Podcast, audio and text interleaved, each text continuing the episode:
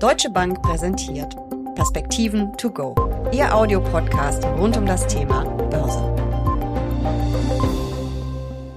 Die Rendite der zehnjährigen Bundesanleihe ist erstmals seit Mai 2019 wieder positiv. Zumindest war sie das zwischenzeitlich. Ist das die Zinswende? Was passiert da gerade an den Rentenmärkten und warum? Wie müssen Anleger sich jetzt aufstellen? Darüber sprechen Uli Stefan von der Deutschen Bank und ich in den Perspektiven to go. Mein Name ist Jessica Schwarzer und damit herzlich willkommen. Uli, wenn es immer heißt, die Rendite der zehnjährigen Bundesanleihe hat die Nulllinie zwischenzeitlich durchbrochen. Was heißt das überhaupt? Das heißt, dass sie äh, stark negativ rentiert hat seit einigen Monaten und wir dann doch in diesem Jahr einen Anstieg erlebt haben von gut 20 Basispunkten, also 0,2 Prozentpunkten. Und das eben dazu geführt hat, dass die Rendite der zehnjährigen Bundesanleihen von etwa minus 0,2 auf 0 gestiegen ist. Wir waren in der Spitze mal kurz bei zwei Basispunkten, also 0,02 Zins auf zehn Jahre. Was für eine Spitze. ähm, Kriege ich also wieder Zinsen oder was heißt das für mich als Anlegerin? Ja, dass du dann tatsächlich für diesen Moment, also mittlerweile sind wir ja wieder runter, aber dass du für diesen Moment tatsächlich, äh, wenn du dein Geld zehn Jahre lang anlegen würdest, mit einer Rendite rechnen dürftest von 0,02 Prozent pro Jahr. Wenn ich die Anleihe aber schon länger gehabt hätte, also seit einigen Monaten oder Jahren, dann wäre das Ganze keine gute Nachricht für mich, weil ich dann natürlich Kursverluste erlitten habe. Erklär doch nochmal bitte, wie die Rendite einer Anleihe sich berechnet. Wie spielen da Kursentwicklung, Zinscoupon und Laufzeit zusammen? Man rechnet die Rendite immer auf das eingesetzte Kapital. Das ist äh, ja ganz nebenbei auch bei Aktien so, wenn man über Dividenden redet.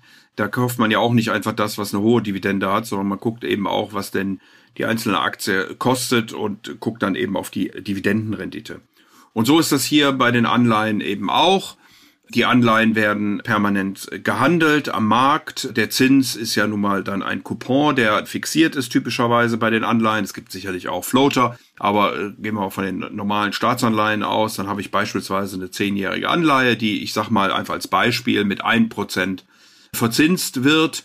Und da die Rendite im Moment eben nicht bei ein Prozent liegt, sondern niedriger, müsste ich für diese eine Prozent Verzinsung, die ich mir einkaufe, dann einen höheren Betrag als die 100 ausgeben, bekomme aber am Ende nur 100 zurückbezahlt. Und aus diesem Spiel dann eben von Kurs- oder Kapitaleinsatz zu der laufenden Verzinsung errechnet sich dann die Rendite. Und normal, je nachdem, wie stark der Zins dann steigt, werden natürlich die in Anführungsstrichen Renditen oder Anleihen älterer Couleur, die möglicherweise noch niedrigere Zinsen zahlen, die werden dann unattraktiver und dann fällt eben deren Kurs.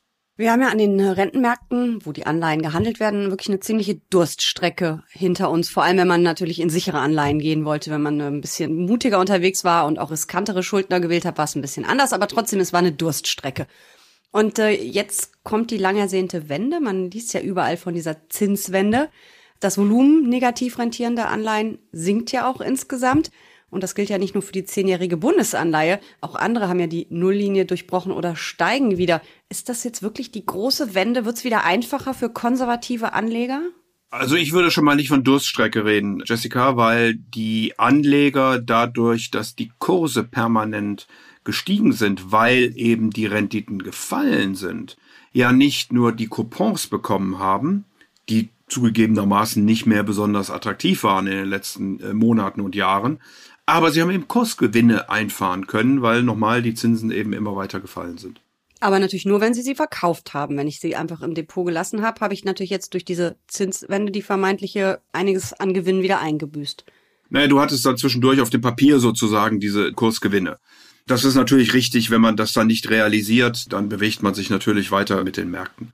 So, und insofern würde ich das aber nicht als Durststrecke. Ich glaube, das, was jetzt vor uns liegt, ist die echte Durststrecke. Denn wenn wir steigende Zinsen haben, dann haben wir Kursverluste und die Zinsen sind so niedrig, dass sie die Kursverluste kaum noch kompensieren können. Also man wird, wenn man eine Anleihe, einen sicheren Hafen kauft, eine Staatsanleihe, voraussichtlich in den nächsten Monaten, vielleicht sogar Jahren, absolut gesehen, wenn man die Gesamtrendite anguckt, aus Kurs plus Zins dann einen negativen Return erzielen. Und das würde ich dann als Durststrecke tatsächlich bezeichnen. Also insofern wird das ein schwieriges Umfeld für Aktien werden in den nächsten Monaten. Ein bisschen geschützt ist man dann, wenn man in höheres Risiko reingeht, eben Emerging Markets oder Unternehmensanleihen und so weiter und so fort, wo der Zins einfach etwas höher ist und wo man dann über den höheren Zins sicherlich einen gewissen Schutz zumindest vor Kursverlusten hat.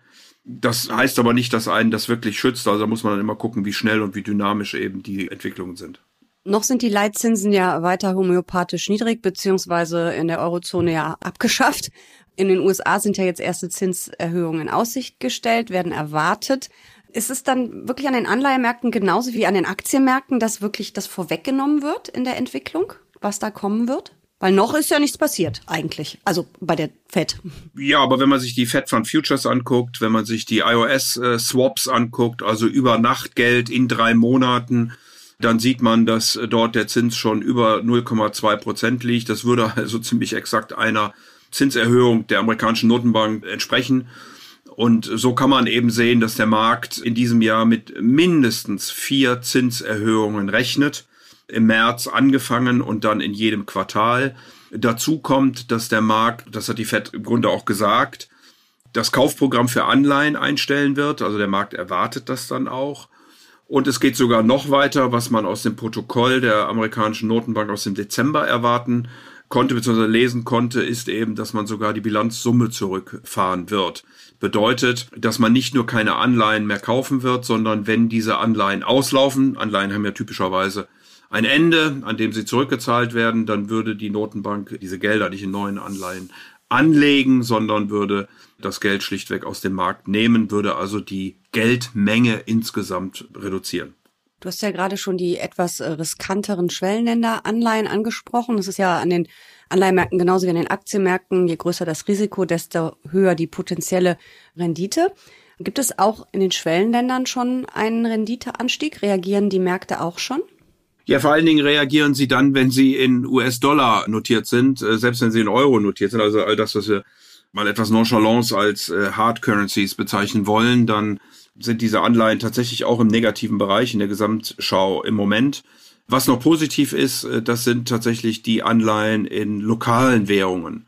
Hier haben wir sicherlich einen etwas höheren Coupon, aber äh, diese Anleihen, wie gesagt, sind auch nicht so in Mitleidenschaft gezogen wie beispielsweise Dollaranleihen aus Emerging Markets, die dann schlichtweg auch mit dem Dollarniveau natürlich sehr viel stärker schwanken. Apropos Risiko, äh, da fällt mir doch gleich der Bitcoin ein. Kryptowährungen sind ja hochriskant und die sind jetzt in dem jüngsten Treiben an den Märkten auch ordentlich unter die Räder gekommen. Man könnte auch sagen, steil abgestürzt. Warum reagieren die denn so verschnitzt darauf? Ja, da kann ich natürlich auch nur spekulieren. Ich äh, glaube, dass das mit diesem Risk-Off eben zu tun hat. Ähm, hat ja schon mehrfach gesagt, auch an dieser Stelle, dass Kryptowährungen für mich eher zyklisch sind, eher wie Kupfer reagieren. Jetzt fallen sie sogar noch stärker als Kupfer. Sie sind kein Inflationsschutz. Also wir haben in Deutschland beispielsweise gerade Erzeugerpreise gesehen, äh, die aufs Jahr gerechnet um 24,2 Prozent gestiegen sind. Da muss man jetzt gucken, wie das dann sich nachher in den Konsumentenpreisen auch wieder findet, zumal auch der Ölpreis in diesem Jahr schon wieder um 13 Prozent nach oben gegangen ist. Also das alles reflektieren die äh, Kryptowährungen dann nicht, sondern sie sind sehr zyklisch und sehr stark schwankend und deswegen sehen wir, glaube ich, im Moment diesen starken Verfall, der beispielsweise den Bitcoin jetzt auf knapp 34.000 äh, Dollar geführt hat. Hinzu kommt sicherlich auch, dass es natürlich ein paar regulatorische Themen gibt, also nachdem China den Bitcoin äh, verboten hat, äh, hat in Indien auch verboten, dann ist man nach Kasachstan ausgewichen, dann ist dort das Stromnetz zusammengebrochen, dann ist man in den Iran ausgewichen, dann ist da das Stromnetz zusammengebrochen. Dort braucht man aber die Einnahmen und deswegen hat man es jetzt streng reguliert, wie viel und wann und so weiter und so fort gemeinert werden darf. Also das kommt sicherlich dann nochmal hinzu, aber ich glaube, es sind vor allen Dingen, ist es dieser Zinsanstieg und eben die zyklische Natur der Kryptowährungen. Gold reagiert ja auch in der Regel etwas verschnupft auf Zinsanstiege. Wie läuft es da?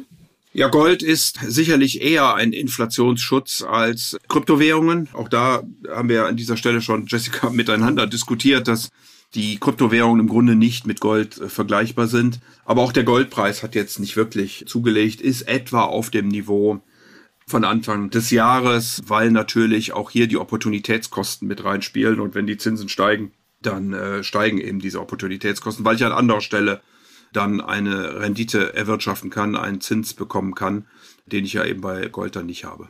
Mhm.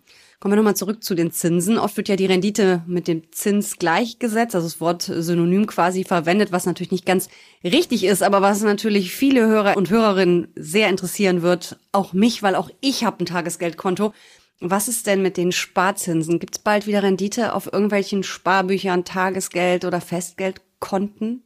Also wir sehen tatsächlich hier an den Märkten, dass eben diese Märkte auf die Geldpolitik reagieren, beziehungsweise auf die Ankündigungen der Geldpolitik.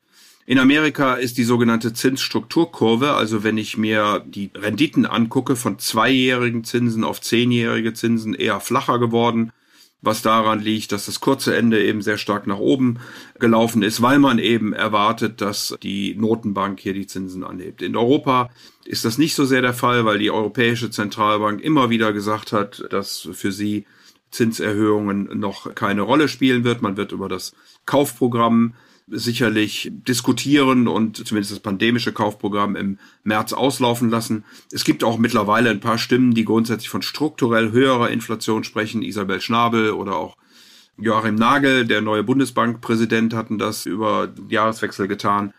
Aber unterm Strich wird nicht damit gerechnet, dass die Europäische Zentralbank die Zinsen anhebt. Es kann sein, dass es eine technische Zinsanhebung gegen Jahresende beziehungsweise am Anfang des neuen Jahres, also dann 2000 23 geben könnte. Was ist denn eine technische Zinserhöhung? Das habe ich noch nie gehört.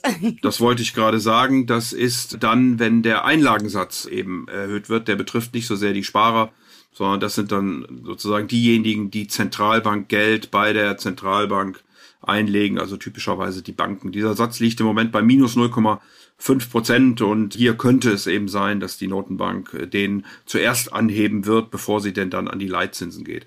Aber sind das nicht im Prinzip diese Strafzinsen, diese Verwahrentgelte, was die Banken dann an uns äh, Verbraucher, ähm, Sparer teilweise weiterreichen? Das wäre doch dann schon mal eine gute Nachricht, dass wir zumindest das irgendwann mal los sind. Ja, genau. Die Banken müssen eben gucken, was sie machen können mit dem Geld. Sie können die als Kredite vergeben, also irgendwo in die Realwirtschaft geben. Wenn aber die Kreditnachfrage nicht so groß ist, weil die Menschen vorsichtig sind, weil die Wirtschaft nicht so läuft, aus welchen Gründen auch immer, dann legen sie dieses Geld wiederum bei der Europäischen Zentralbank an in Europa, also insgesamt bei der Notenbank dann eben. Und wenn man dann negativ darauf rentiert, beziehungsweise noch eben was zahlen muss, dann ist das natürlich unangenehm, kostet sehr viel Geld, weil die Banken ja durchaus hier über große Volumina dann äh, verfügen und das wird eben zum Teil dann weitergegeben. Das könnte dann irgendwann im Laufe des Jahres 2023 tatsächlich wegfallen, wobei man vorsichtig sein muss. Die amerikanische Notenbank hat noch Anfang November davon gesprochen, dass die Inflation ja nur vorübergehend sein könnte. Sie hat mittlerweile komplett gedreht und verfolgt eine sehr restriktive Geldpolitik, zumindest nach Aussagen. Bisher ist ja noch nichts passiert. Und die Europäische Zentralbank hält im Moment die Inflation noch für sehr, sehr vorübergehend. Philip Lane, der Chefvolkswirt, hat das immer wieder betont, auch Christine Lagarde. Aber ich hatte ja vorhin schon die Erzeugerpreise genannt und wenn das eben sich weiterhin in den Warenkorb der Endverbraucher reinfrisst, wenn die Energiepreise weiter so hoch bleiben oder sogar steigen, aus welchen Gründen auch immer, hier aber Stichwort Ukraine, dann kann das natürlich sein, dass tatsächlich die Europäische Zentralbank früher agieren muss, denn ihr Mandat ist ja die Geldwertstabilität und sie würde und das, glaube ich, dann ihr Vertrauen verspielen, wenn sie dann nicht reagieren würde, sollte die Inflation nachhaltig hoch sein. Aber da sind wir jetzt noch nicht, also um das auch klar zu sagen. Anleihen sind ja für viele, auch Privatanleger, wirklich eine wichtige Anlageklasse, weil sie ja auch gerade, wenn man ein bisschen sicherere Papiere wählt, einfach ein bisschen Puffer, einen Risikopuffer ins Depot bringen.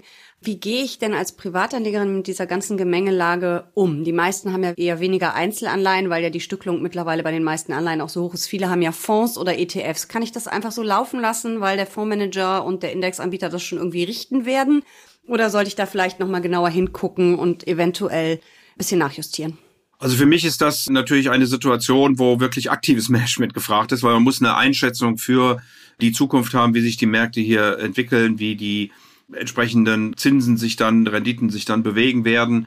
Hier einfach rein mechanisch einen Index zu kaufen, der beispielsweise sagt, ich bin immer zehn Jahre investiert, das ist, glaube ich, eine schwierige Hausnummer, weil wir haben ja vorhin rausgearbeitet, dass man wahrscheinlich Kursverluste hinnehmen wird müssen, die über den Zins dann nicht kompensiert werden. Und insofern würde ich hier eher kürzer gehen, würde gucken, dass ich Anleihen finde, die mir einen Kursanstieg dann im Zweifelsfalle eben über die laufende Verzinsung kompensieren können.